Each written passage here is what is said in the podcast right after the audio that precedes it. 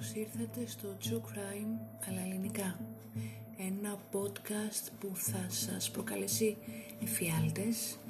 Θα σας κάνει να απορρίσετε με το τι είναι ικανός να κάνει ο άνθρωπος Και θα σας πάει σε ολόκληρο τον κόσμο Για να ξετυλίξουμε μαζί σελίδες από δολοφονίες Από άγνωστες υποθέσεις Serial killers και πασίγνωστες cold case υποθέσεις Είμαι η Μυρτώ και κάθε εβδομάδα θα βουτάμε στο σκοτάδι του ανθρώπινου μυαλού.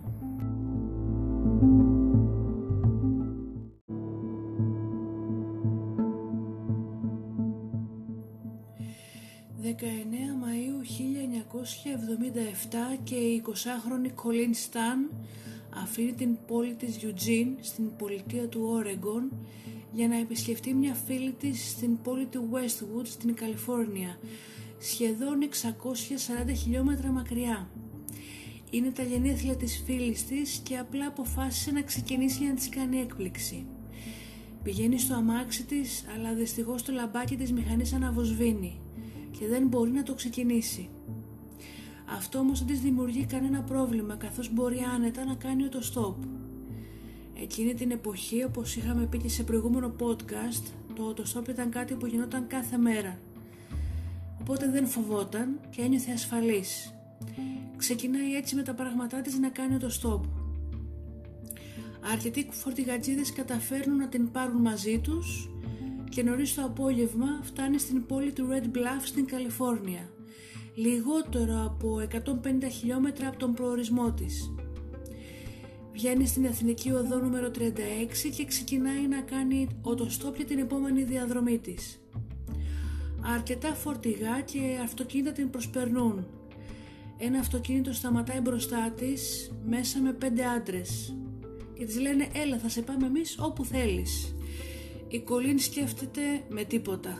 Πέντε άντρες αυτοί, μια γυναίκα εγώ, δεν θα μου βγει σε καλό και έτσι αρνείται. Μετά από λίγο πλησιάζει ένα μπλε αμάξι, ένα παλιό μπλε αμάξι και η κολλή νιώθει ανακούφιση και ασφάλεια μόλις βλέπει ότι μέσα είναι ένα νεαρό ζευγάρι με το μωρό τους. Έτσι αποφασίζει να μπει μέσα στο αμάξι για να φτάσει στον προορισμό της μαζί τους.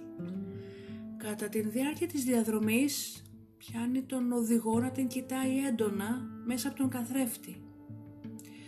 Της φάνηκε λίγο περίεργο, δεν ένιωθε και πολύ άνετα αλλά δεν έδωσε τόσο πολύ σημασία.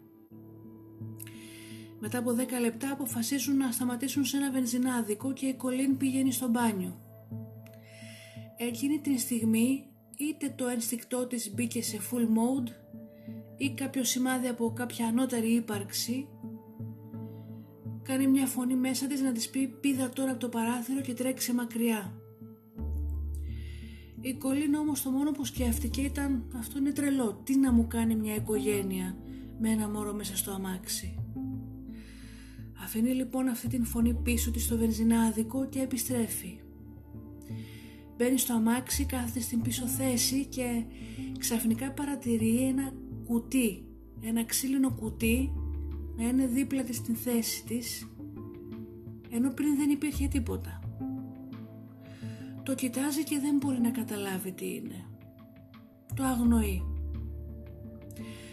ξεκινάνε πάλι να οδηγούν και μετά από 20 με 25 λεπτά το ζευγάρι την ρωτάει αν της είναι πρόβλημα να σταματήσουν να δούνε για μερικά λεπτά κάποιες σπηλιές με πάγους που είναι στον δρόμο τους. Η Κόλλιν λέει ότι εάν δεν τους πάρει πολλή ώρα τότε δεν υπάρχει κανένα πρόβλημα. Ο οδηγός συνεχίζει και μετά από λίγο στρίβει σε έναν χωματόδρομο. Σταματάει το αμάξι και η γυναίκα με το μωρό βγαίνουν και περπατώντας προχωράνε προς τα ένα ριάκι. Ο άντρας δεν είναι πουθενά, έχει εξαφανιστεί και η κολλήνα αναρωτιέται πού μπορεί να έχει πάει. Κοιτάζει δεξιά, κοιτάζει αριστερά, άφαντος. Ξαφνικά ο τύπος εμφανίζεται από το πουθενά και με ένα μαχαίρι, της, της βάζει ένα μαχαίρι στο λαιμό και της λέει να μην βγάλει τσιμουδιά την διατάζει να δέσει τα μάτια της με ένα πανί. Παίρνει με το άλλο του χέρι το ξύλινο κουτί, το οποίο είχε μπεντεσέδες, το ανοίγει και το περνάει πάνω στο κεφάλι της Κολίν. Το κουτί αυτό στην βάση του έχει μία τρύπα για να χωράει ο λαιμός και έτσι όπως κλείνει το κουτί το κεφάλι της μπαίνει όλο μέσα. Βαρύ, κλειστοφοβικό, μονομένο με μακέτα στο εσωτερικό του μέρος, ώστε όσο και να φωνάξει κολλή να μην μπορεί να την ακούσει κανένας. Η 20χρονη τρομαγμένη δεν ξέρει τι συμβαίνει, δεν μπορεί να καταλάβει γιατί τη συμβαίνουν όλα αυτά. Αναρωτιέται τι θα τις κάνουν αυτοί οι άνθρωποι και προσπαθεί να μην ουρλιάξει από τον φόβο της. Ακούει την γυναίκα με το μωρό να μπαίνουν πίσω στο αμάξι και ακούει πάλι την μηχανή να ξεκινάει. Νιώθει το αμάξι να βγαίνει στον δρόμο, αλλά νιώθει να γυρνάει, καθώς το ζευγάρι κάνει αναστροφή και βγαίνουν πάλι στην Εθνική Οδό. Το ζευγάρι οδηγεί την Κολίν πίσω στην πόλη του Red Bluff και στο μικρό του σπίτι στην οδό Oak. Ο άντρας βγάζει το κουτί από το κεφάλι της Κολίν, αυτή όμως παραμένει με τα μάτια δεμένα. Την οδηγεί μέσα στο σπίτι τους και κάτω στο υπόγειο. Εκεί ο άντρας την γδίνει, δένει τα χέρια της με δερμάτινες χειροπέδες, την κρεμάει από ένα δοκάρι στο ταβάνι και αρχίζει να τη μαστιγώνει. Μετά από λίγο ο άντρας σταματάει, φεύγει και επιστρέφει μαζί με τη γυναίκα του. Αρχίζουν να φιλιούνται μπροστά της και καταλήγουν να κάνουν σεξ μπροστά από τα πόδια της. Η Κολίνα ακόμα με το πανί στα μάτια της δεν μπορεί να δει πολλά, αλλά ακούει τα πάντα. Μετά το σεξ, ο άντρας πλησιάζει την Κολίν και αρχίζει με τα χέρια του να τη χαϊδεύει σε όλο το σώμα. Από το σοκ και τον φόβο η Κολίν λιποθυμά και όταν ανακτά τις αισθήσεις της νιώθει τον άντρα να την ξεκρεμάει από τα δεσμά της στο ταβάνι. Την οδηγεί σε μια γωνιά του υπογείου όπου υπάρχει ένα μεγάλο ξύλινο κυβότιο. Ο άντρας φοράει το ξύλινο κουτί στο κεφάλι της Κολίν, την οδηγεί να μπει μέσα στο μεγάλο ξύλινο κυβότιο το κλείνει από πάνω της, το κλειδώνει και φεύγει. Αυτή θα είναι και η πρώτη νύχτα που θα περάσει η Κολίν κλειδωμένη μέσα στην ξύλινη φυλακή της. Η πρώτη νύχτα από τα επόμενα 7 χρόνια της ζωής της.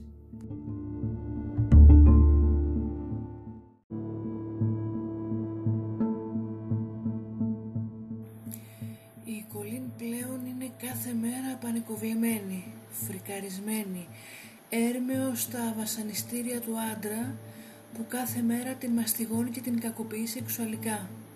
Το μόνο που της λέει είναι σήκω, γδίσου και σκάσε. Δεν είναι όμως μόνο ο άντρας που την βασανίζει, αλλά και η γυναίκα του, που άγνωστο γιατί κάποια στιγμή την πλησιάζει και την δαγκώνει στα πλευρά της. Η Κολίν σύντομα μαθαίνει το όνομα της γυναίκας. Ακούει τον άντρα που την φωνάζει Τζαν. Αυτό όμως που δεν ξέρει η Κολίν είναι ότι το πλήρες όνομά της είναι Τζάνις Χούκερ και επιτέλους η Τζάνις χαίρεται που κάποια άλλη πήρε την θέση της. Πίσω στο 1973 πάμε και η Τζάνις είναι μια απλή, ανασφαλής και αφελής 15χρονη κοπέλα η οποία υποφέρει από επιληψίες και έχει πολύ χαμηλή αυτοεκτίμηση. Μεγαλώνει σε μια πολύ αυστηρή χριστιανική οικογένεια.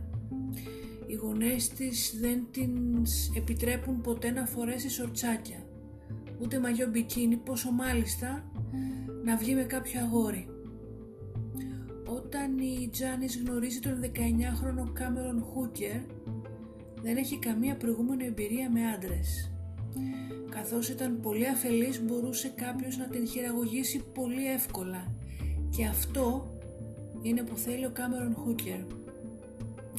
Ο Κάμερον εξωτερικά φαίνεται ένας καθημερινός, ασήμαντος και βαρετός άντρας.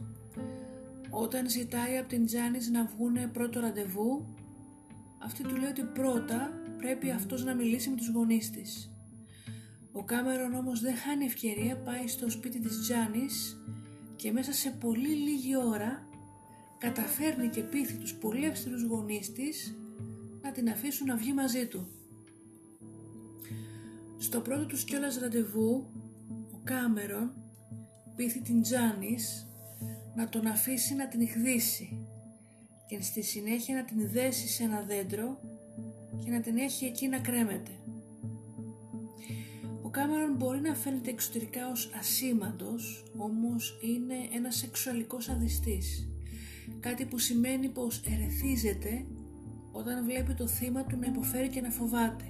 Η ικανοποίησή του δεν είναι στο να προκαλεί πόνο, αλλά να βλέπεις στο κάθε θύμα του τον πόνο και τον φόβο. Για να το πετύχει αυτό θα χρησιμοποιήσει και σωματικό αλλά και συναισθηματικό πόνο ως τα εργαλεία του για να προκαλέσει όλα τα δεινά που ακολουθούν. Η Τζάνις ναι μεν μπορεί να νιώθει ταπείνωση και πόνο με όλα αυτά που της κάνει ο Κάμερον όμως αναζητά την φροντίδα και την σημασία που της δίνει αυτός. Αρχικά συμφωνεί και δέχεται αυτή την πλευρά του Κάμερον γιατί για πρώτη φορά στη ζωή της κάποιος επιτέλους άντρας της δίνει σημασία και θέλει να βγει και να είναι μαζί της. Και καθώς δεν έχει καμία προηγούμενο εμπειρία, προηγούμενη εμπειρία, υποθέτει ότι έτσι είναι το κανονικό σεξ. Μετά από λίγο διάστημα ο Κάμερον αρχίζει να μαστιγώνει την Τζάνις όσο την έχει δεμένη και αιωρείται καθώς και να την υποβάλει σε διάφορου είδους σεξουαλικά βασανιστήρια. Ο στόχος του Κάμερον σαν σεξουαλικός αδιστής είναι να μορφοποιήσει τις σεξουαλικές της αποκρίσεις καθώς και την συμπεριφορά της Τζάνης απέναντι σε αυτού του είδους το σεξ, του σεξ. Ε, σκοπός του είναι να την κάνει να δεχτεί αυτή την πραγματικότητα και καθώς ξέρει ότι η Τζάνης είναι αφελής και χειραγωγείται εύκολα ξέρει ότι θα πετύχει. 18 Ιανουαρίου του 1975 και ο Κάμερο και η Τζάνις παντρεύονται στην πόλη του Ρήνου στην Εβάδα. Η συμπεριφορά του απέναντι στη γυναίκα του ολοένα και χειροτερεύει. Ο Κάμερον το μόνο που θέλει είναι μια σκλάβα για σεξ και η Τζάνις θα είναι η πρώτη του. Καθώς όμως περνάνε τα χρόνια και το επίπεδο των βασανιστήριων και της σκληρότητας και του εξευτελισμού που δέχεται η Τζάνης όλο ένα και χειροτερεύει αυτή φτάνει πλέον στο σημείο 0 δεν αντέχει άλλο και κάνουν με τον Κάμερον μια συμφωνία. Ο Κάμερον αυτό που θέλει είναι μια σκλάβα για σεξ μια γυναίκα με την οποία, στην οποία μπορεί να κάνει σαδομαζοχισμό και η οποία δεν θα μπορούσε ποτέ να του πει όχι η Τζάνις αυτό που θέλει είναι να κάνει ένα παιδί. Έτσι συμφωνούν πως ο Κάμερον θα έχει ναι με την σκλάβα του, η Τζάνις όμως θα κάνει το παιδί που θέλει. Μπορεί σε εμάς όλο αυτό να ακούγεται τρελό και να αναρωτιόμαστε μα πώς μπορεί η Τζάνις να δεχτεί κάτι τέτοιο. Αλλά πρέπει να καταλάβουμε ότι ο Κάμερον είχε να κάνει με έναν χαρακτήρα εύπλαστο που ο ίδιος μπορούσε να τον κάνει και να τον πλάσει όπως αυτός ήθελε. Έτσι είχε δημιουργήσει ένα συμμορφούμενο θύμα, μια γυναίκα η οποία συμμορφώνεται και δίνει τη συγκατάθεσή της ώστε η ίδια να μετατραπεί σε θύμα με αντάλλαγμα κάποιο δώρο σε εισαγωγικά. Στην περίπτωσή μας το δώρο αυτό είναι το ότι έχει το ok από τον Κάμερον να κάνουν ένα παιδί ώστε αυτός σε αντάλλαγμα να έχει την σκλάβα του. Μέρος επίσης της συμφωνίας είναι ότι μπορεί ναι με να έχει σκλάβα για σεξ, αλλά απαγορεύεται να κάνει σεξ μαζί της. Πίσω στο σπίτι της Κολίν και στην οικογένειά της έχει περάσει πλέον μία εβδομάδα και οι γονείς της δεν έχουν ακόμα νέα της. Οι φίλες της Κολίν στην πόλη Ιουτζίν έχουν μέρες να την δουν και έτσι οι γονείς της ξεκινάνε από το Riverside και πάνε στην πόλη του Eugene. Καταθέτουν αναφορά ότι η κόρη τους αγνοείται στα διάφορα αστυνομικά τμήματα που θα βρουν στον δρόμο τους.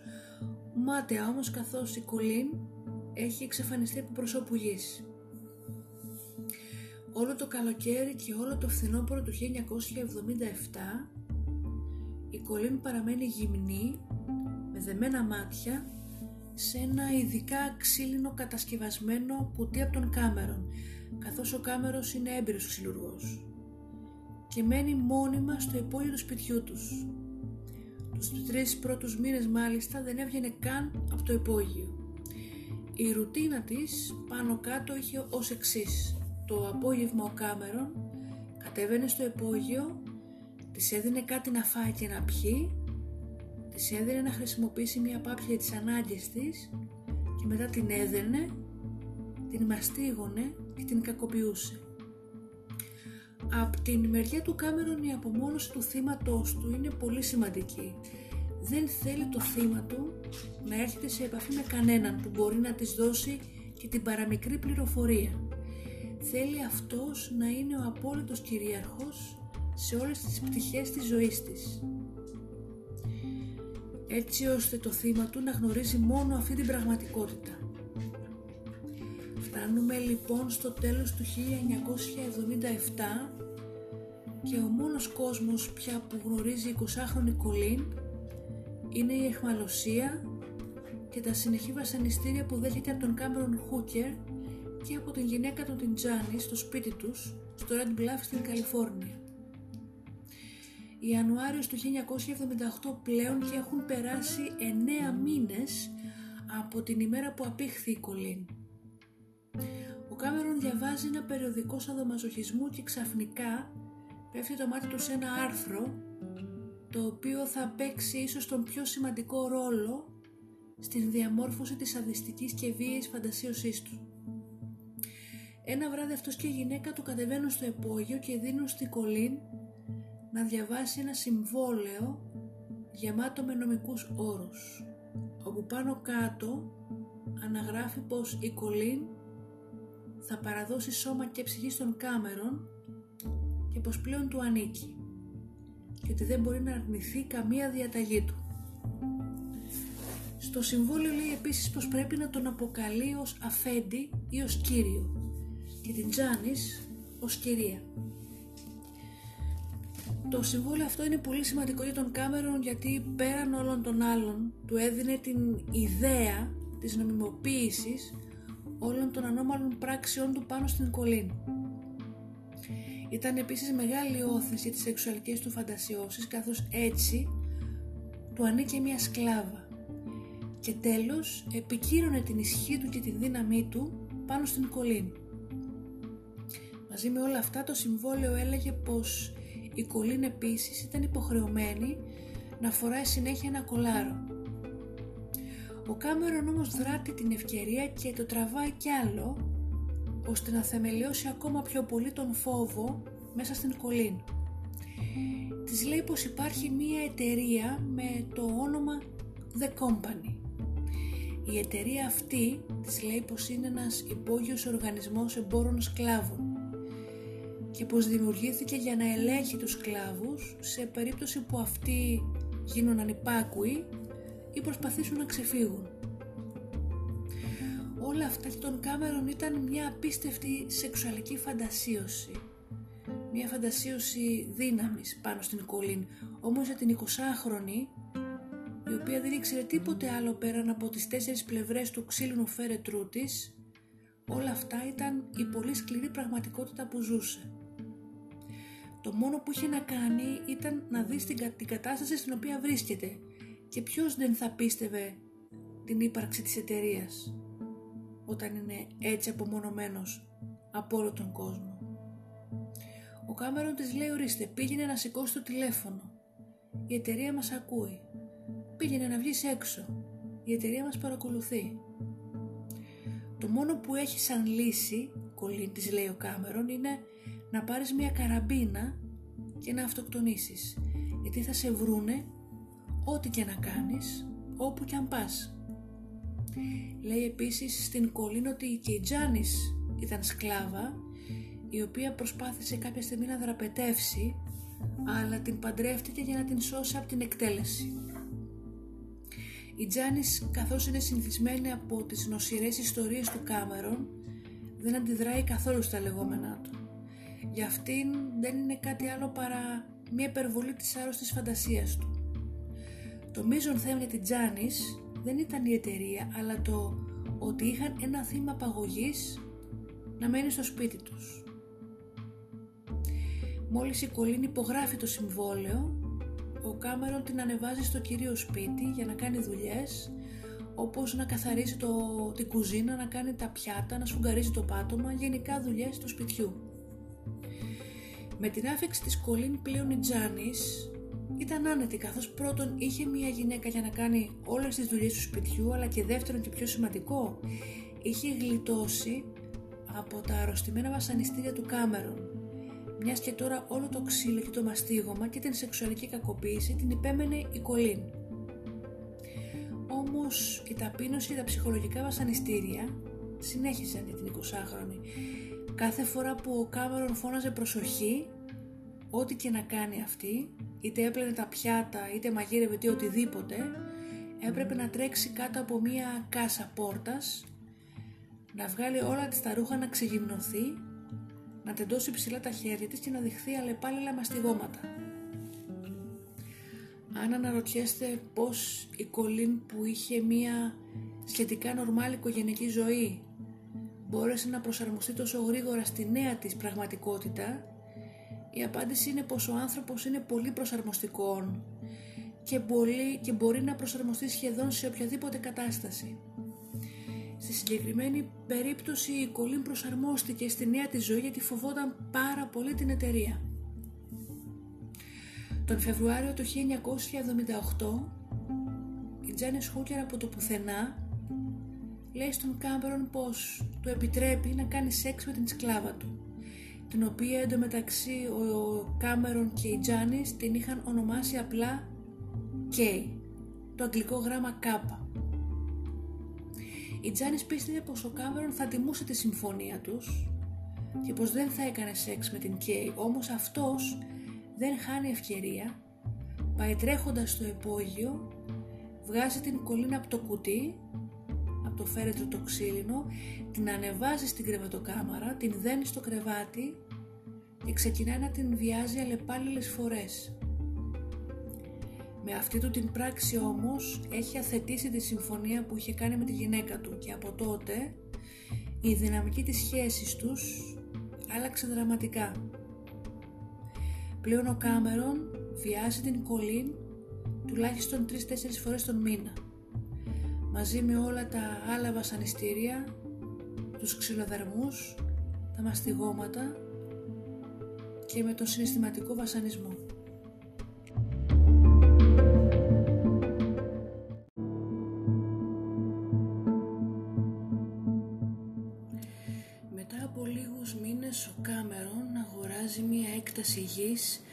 Κοντά στην Εθνική Οδό νούμερο 99 λίγο έξω από την πόλη του Red Bluff και μετακομίζουν εκεί σε ένα τροχόσπιτο μαζί με την Κολίν. Καθώς το σπίτι τους, το καινούριο σπίτι τους δεν έχει υπόγειο, ο Κάμερον αναγκάζεται να βρει νέο χώρο για να την έχει κλειδωμένη. Έτσι φτιάχνει μία νέα ειδική ξύλινη κατασκευή η οποία να μπορεί να χωράει κάτω από το κρεβάτι του ζευγαριού. Ένα κρεβάτι που έχει στρώμα νερού. Εκεί πλέον είναι και το νέο σπίτι της Κολίν η οποία γονατίζει και σέρνεται μέσα στην ξύλινη αυτή κατασκευή και ο Κάμερον την κλειδώνει. Η Κολίν περνάει το υπόλοιπο του 1978 στον, στη νέα της ξύλινη φυλακή. Πότε πότε ο Κάμερον την βγάζει έξω για να καθαρίσει το σπίτι ή για να τη μαστιγώσει, να την βασανίσει και να την βιάσει. Με την βοήθειά της χτίσει στο πίσω μέρος του τροχόσπιτου μια μικρή καλύβα, ώστε να έχει ένα μέρος να την κρεμάει, να τη μαστιγώνει, αλλά και να την ξαπλώνει σε μια αυτοσχέδια μεγάλη ξύλινη σανίδα, την οποία την έχει μετατρέψει με ειδικούς μηχανισμούς σε έναν τύπο μεσαιωνικού βασανιστηρίου, όπως είχαν παλιά, όπου την ξαπλώνει και την τεντώνει από χέρια και από πόδια. Η Τζάνις βλέπει πόσο πολύ χρόνο περνάει πια ο Κάμερον με την Κολίν και αρχίζει να αισθάνεται περίεργα. Γνωρίζει τα πάντα αλλά δεν γνωρίζει ότι ο Κάμερον την βιάζει. Ναι, μεν ήταν ανακουφισμένη που ο άντρας δεν τη χρησιμοποιούσε πια για τις σαδομαζοχιστικές του φαντασιώσεις, αλλά δεν συμπαθούσε καθόλου την Κολίν.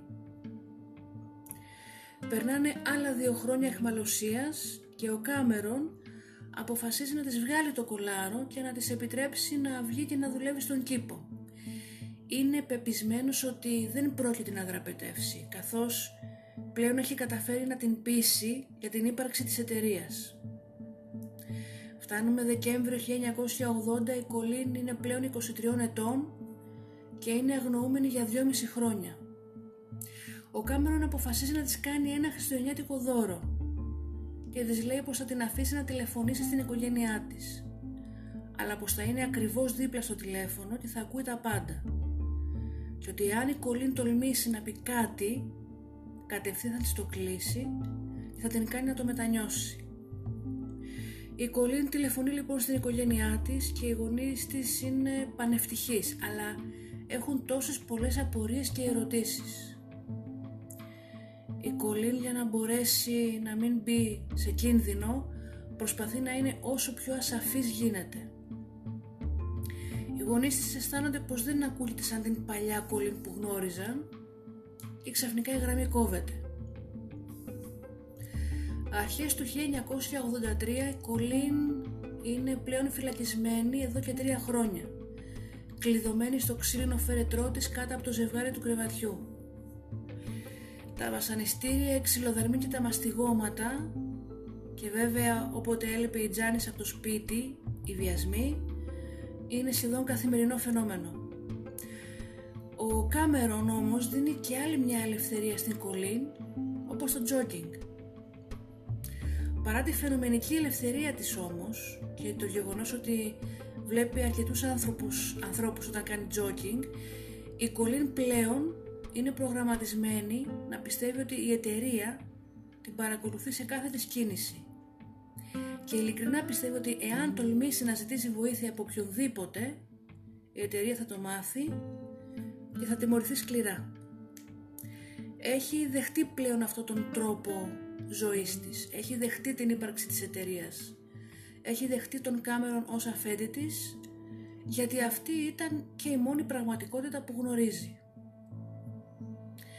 Μετά από καιρό η Κολίν επιτέλους ανταμείβεται για τα χρόνια που υπηρετεί τον Κάμερον και τον Μάρτιο του 1981 της λέει πως η εταιρεία έχει δώσει το ok ώστε να επισκεφθεί για λίγο την οικογένειά της. Πριν όμως γίνει αυτό, ο Κάμερον της λέει πως η εταιρεία της ζητάει να αποδείξει μια και καλή την αφοσίωσή της. Έτσι την αναγκάζει να γονατίσει μπροστά του, της δίνει μια καραμπίνα και της λέει εάν θέλεις να δεις ξανά την οικογένειά σου, τράβα την σκανδάλη. Η Κολίνη δεν έχει άλλη επιλογή και κάνει ό,τι της λέει ο Κάμερον. Τραβάει την σκανδάλη τρέμοντας. Λέει ο Κάμερον τώρα πως η εταιρεία είναι πολύ περήφανη και πως θα της επιτρέψει να πάει για, λίγο στο σπίτι της. Έτσι στις 20 Μαρτίου ο Κάμερον παίρνει την Κολίν και οδηγούν στην οικογένειά της στο Riverside. Κατά τη διάρκεια της διαδρομής, ο Κάμερο την δασκαλεύει στο τι ακριβώς να πει.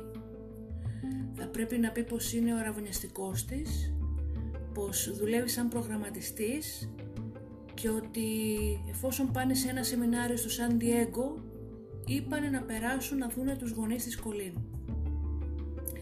Της λέει επίσης για να την έχεις σε επιφυλακή πως στο σπίτι των γονιών της είναι υποσυνεχή παρακολούθηση από την εταιρεία και πως εάν προσπαθήσει να πει την αλήθεια η εταιρεία θα σκοτώσει όλους όσους είναι μέσα στο σπίτι.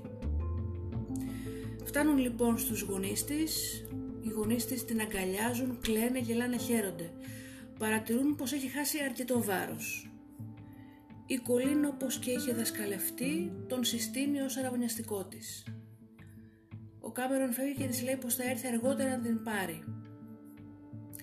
Πλέον είναι στην αγκαλιά της οικογένειάς της ακόμα και για λίγο, αλλά είναι πολύ φιδωλή με τις λεπτομέρειες που τους δίνει για τη ζωή της. Και όποτε μπορεί, αποφεύγει τις ερωτήσεις τους. Οι γονείς της δεν την πιέζουν, απλά χαίρονται που είναι μαζί, της, μαζί τους. Σε λιγότερο από 24 ώρες επιστρέφει ο Κάμερον για να την πάρει. Εκείνη τη στιγμή και λίγο πριν φύγουν η μητριά της Κολίν φέρνει μια φωτογραφική μηχανή και τραβάει μια φωτογραφία την Κολίν να αγκαλιάσει τον Κάμερον.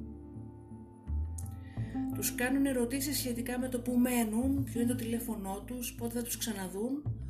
Ο Κάμερον όμως τους αποφεύγει και λέει ότι είναι σε περίοδο μετακόμισης, δεν έχουν τηλέφωνο και όταν εγκατασταθούν μόνιμα θα τους ενημερώσουν για όλα. Η επίσκεψη τελειώνει και έτσι οι δυο τους επιστρέφουν πίσω στο Red Bluff. Στο σπίτι όμως ε, όλα έχουν αλλάξει με την επιστροφή της Κολίν και βρίσκει τον εαυτό της να μην έχει πλέον ακόμα και αυτές τις μικρές ελευθερίες που είχε πριν. Το μαθαίνει αυτό με τον πολύ σκληρό τρόπο. Για τα επόμενα τρία χρόνια η Κολίν παραμένει αποκλειστικά κλειδωμένη στο ξύλινο κουτί της κάτω από το κρεβάτι του ζευγαριού. Ο σκοπός του Κάμερον είναι μετά από αυτή την μικρή γεύση ελευθερίας που είχε η Κολίν να την έχει πάλι υπό τον έλεγχό του, πίσω στην θέση της ως σκλάβα. Τα συναισθήματα της Τζάνης προς την Κολίν έπαιξαν επίσης έναν μικρό ρόλο καθώς η Τζάνης συνεχώς παραπονιόταν ότι ο Κάμερον περνάει πολύ χρόνο μαζί της, έτσι η ζήλια μέσα της ολοένα και μεγάλωνε. Πλέον ο Κάμερον επιτρέπει στην Νικόλη να βγαίνει από το ξύλινο φέρετρό της πολύ αργά το βράδυ, είτε για να κάνει δουλειές, είτε για να την κακοποιήσει. Είμαστε τώρα 1984 και έχουν περάσει 7 ολόκληρα χρόνια από την απαγωγή της Κολίν Σταν η νεαρή κοπέλα καταφέρνει επιτέλους να πείσει τον Κάμερον να την αφήσει να πιάσει μια δουλειά για να βοηθήσει και αυτή στην οικονομική κατάσταση του σπιτιού. Έτσι βρίσκει δουλειά ως καθαρίστρια σε ένα μικρό μοτέλ, κάτι τον οποίο, το οποίο την κάνει τρομερά χαρούμενη καθώς μπορεί επιτέλους να βγαίνει έξω από το σπίτι, μπορεί να κάνει οτιδήποτε πέρα από το να είναι κλειδαμπαρωμένη σε αυτή την ξύλινη φυλακή.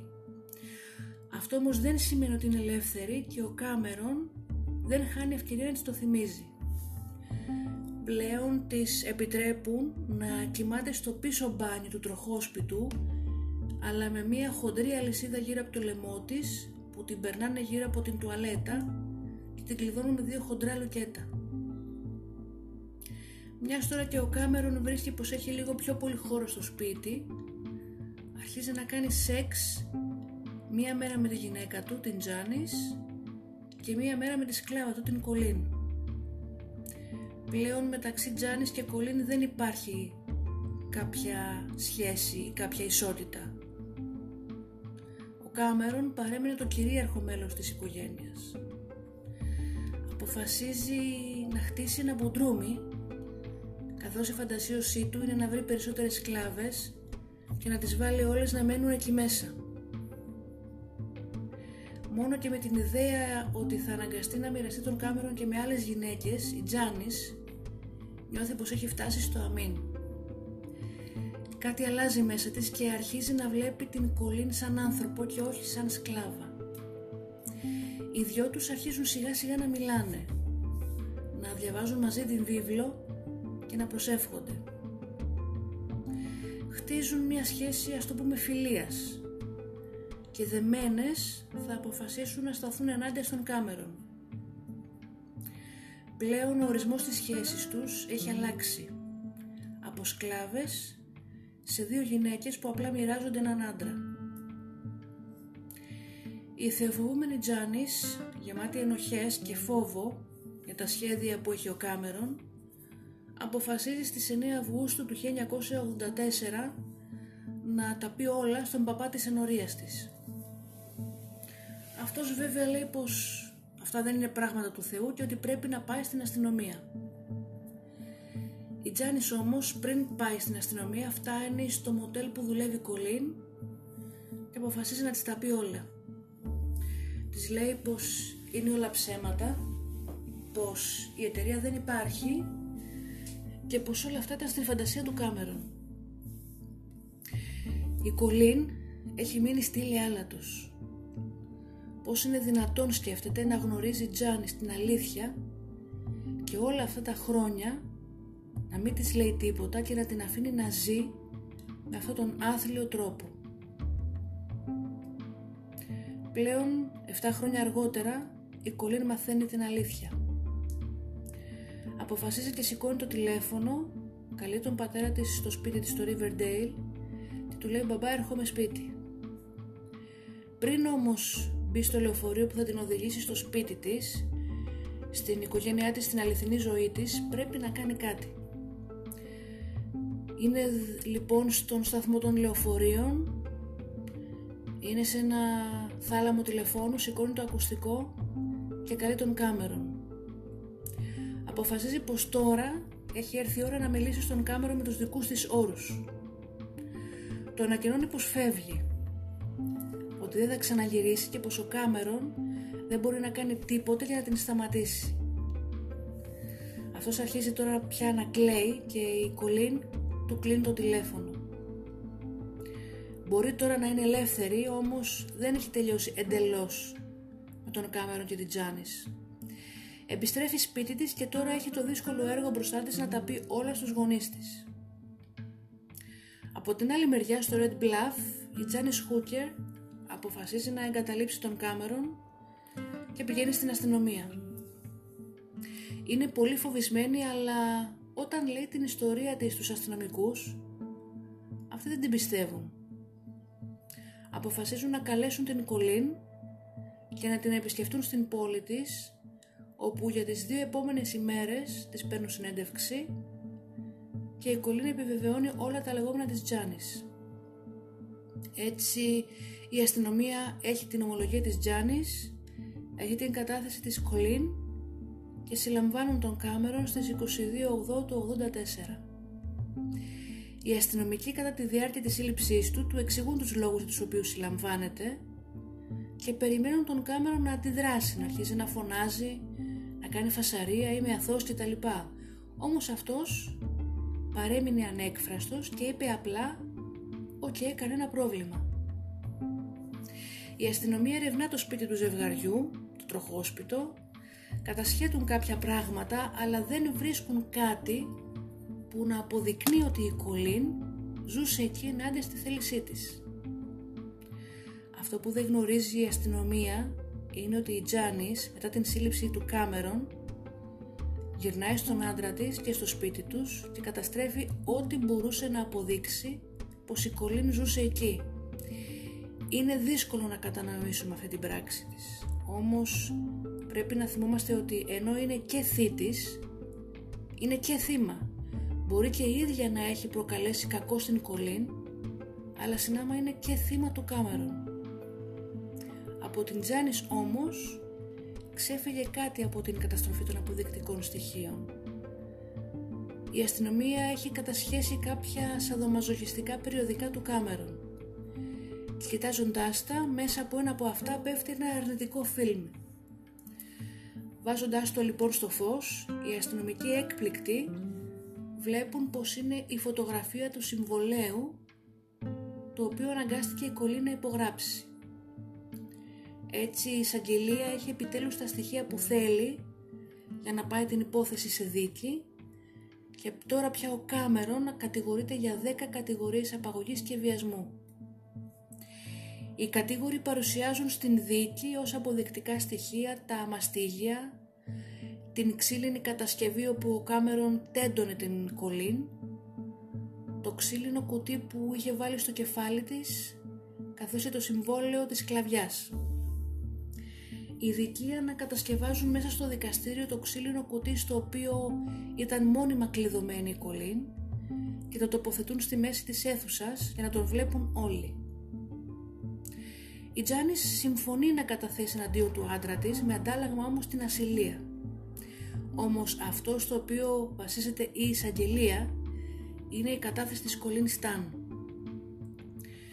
Εμφανίζεται η Κολίν στο δικαστήριο λοιπόν ήρεμη και εξιστορεί όλα αυτά που τη συνέβησαν για τα προηγούμενα 7 χρόνια. Μάλιστα όσο περιγράφει τον τρόπο με τον οποίο αντιμετώπιζε την ζωή της σαν θύμα απαγωγής και κλεισμένη μέσα σε αυτό το τρέιλερ, στο τροχόσπιτο, έμεινε και η ίδια έκπληκτη για τη συμπεριφορά που είχε. Κλήθηκε επίσης να καταθέσει και ένας ειδικός γιατρός ο οποίος είναι ειδικό σε περιπτώσεις απαγωγής και εχμαλωσίας και εξηγεί το γιατί ενώ φαινομενικά η Κολίν είναι ελεύθερη να πηγαινοέρχεται όσο ήθελε, ποτέ δεν ήταν πραγματικά ελεύθερη καθώς ο Κάμερον πέραν των ξυλοδαρμών, των μαστιγωμάτων και όλων των άλλων βασανιστήριων με την χρήση του ξύλινου κουτιού και του ξύλινου φέρετρου στο οποίο έμενε μέσα η κολλήν τη στέρισε το φως και τον ήχο για μεγάλο συνεχόμενο διάστημα κάνοντάς την έτσι να φτάσει σε ένα σημείο να σπάσει και να υιοθετήσει μια συγκεκριμένη συμπεριφορά ανάλογα με την εχμαλωσία της. 18 Οκτωβρίου του 1984 τώρα και ο Κάμερον καταθέτει στο δικαστήριο. Ανεβαίνει στο, στο, στο πόντ, στο δικαστήριο και λέει απλά ότι ναι την απήγαγα επειδή ήθελα μια σκλάβα για σεξ. Όμως κάποια στιγμή αποφάσισα να την αφήσω ελεύθερη αυτή όμως επέλεξε να μην φύγει γιατί με είχε ερωτευτεί. Καταθέτει επίσης ο Κάμερον πως οι σεξουαλικές πράξεις που είχε με την Κολίν δεν ήταν βιασμοί, αλλά ήταν με τη συγκατάθεσή της. Η στρατηγική του όμως αυτή δεν πετυχαίνει και το δικαστήριο τον βρίσκει ένοχο για όλες τις κατηγορίες. Καταδικάζεται λοιπόν σε 104 χρόνια στην φυλακή για τα εγκλήματά του. Μετά την καταδίκη του Κάμερον η Τζάνης αλλάζει το όνομά της και πλέον ζει στην ανωνυμία.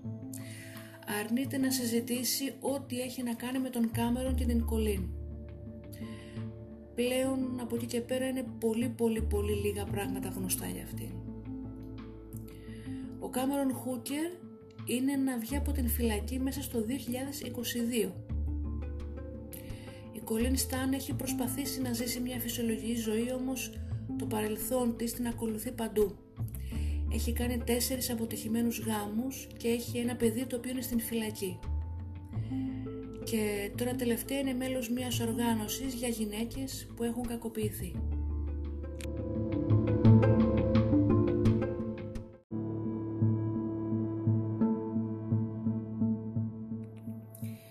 Δύσκολο να μπορέσει κανείς να καταλάβει πώς σκεφτόταν η Κολίν, όμως όταν έχεις μπροστά σου έναν κόσμο που ο άλλος έχει δημιουργήσει για σένα χωρίς να έχεις καμία άλλη εξωτερική επαφή αναγκαστικά προσαρμόζεσαι για να επιζήσεις. Σας ευχαριστώ που με ακούσατε, να είστε καλά και σας περιμένω στον επόμενο εφιάλτη.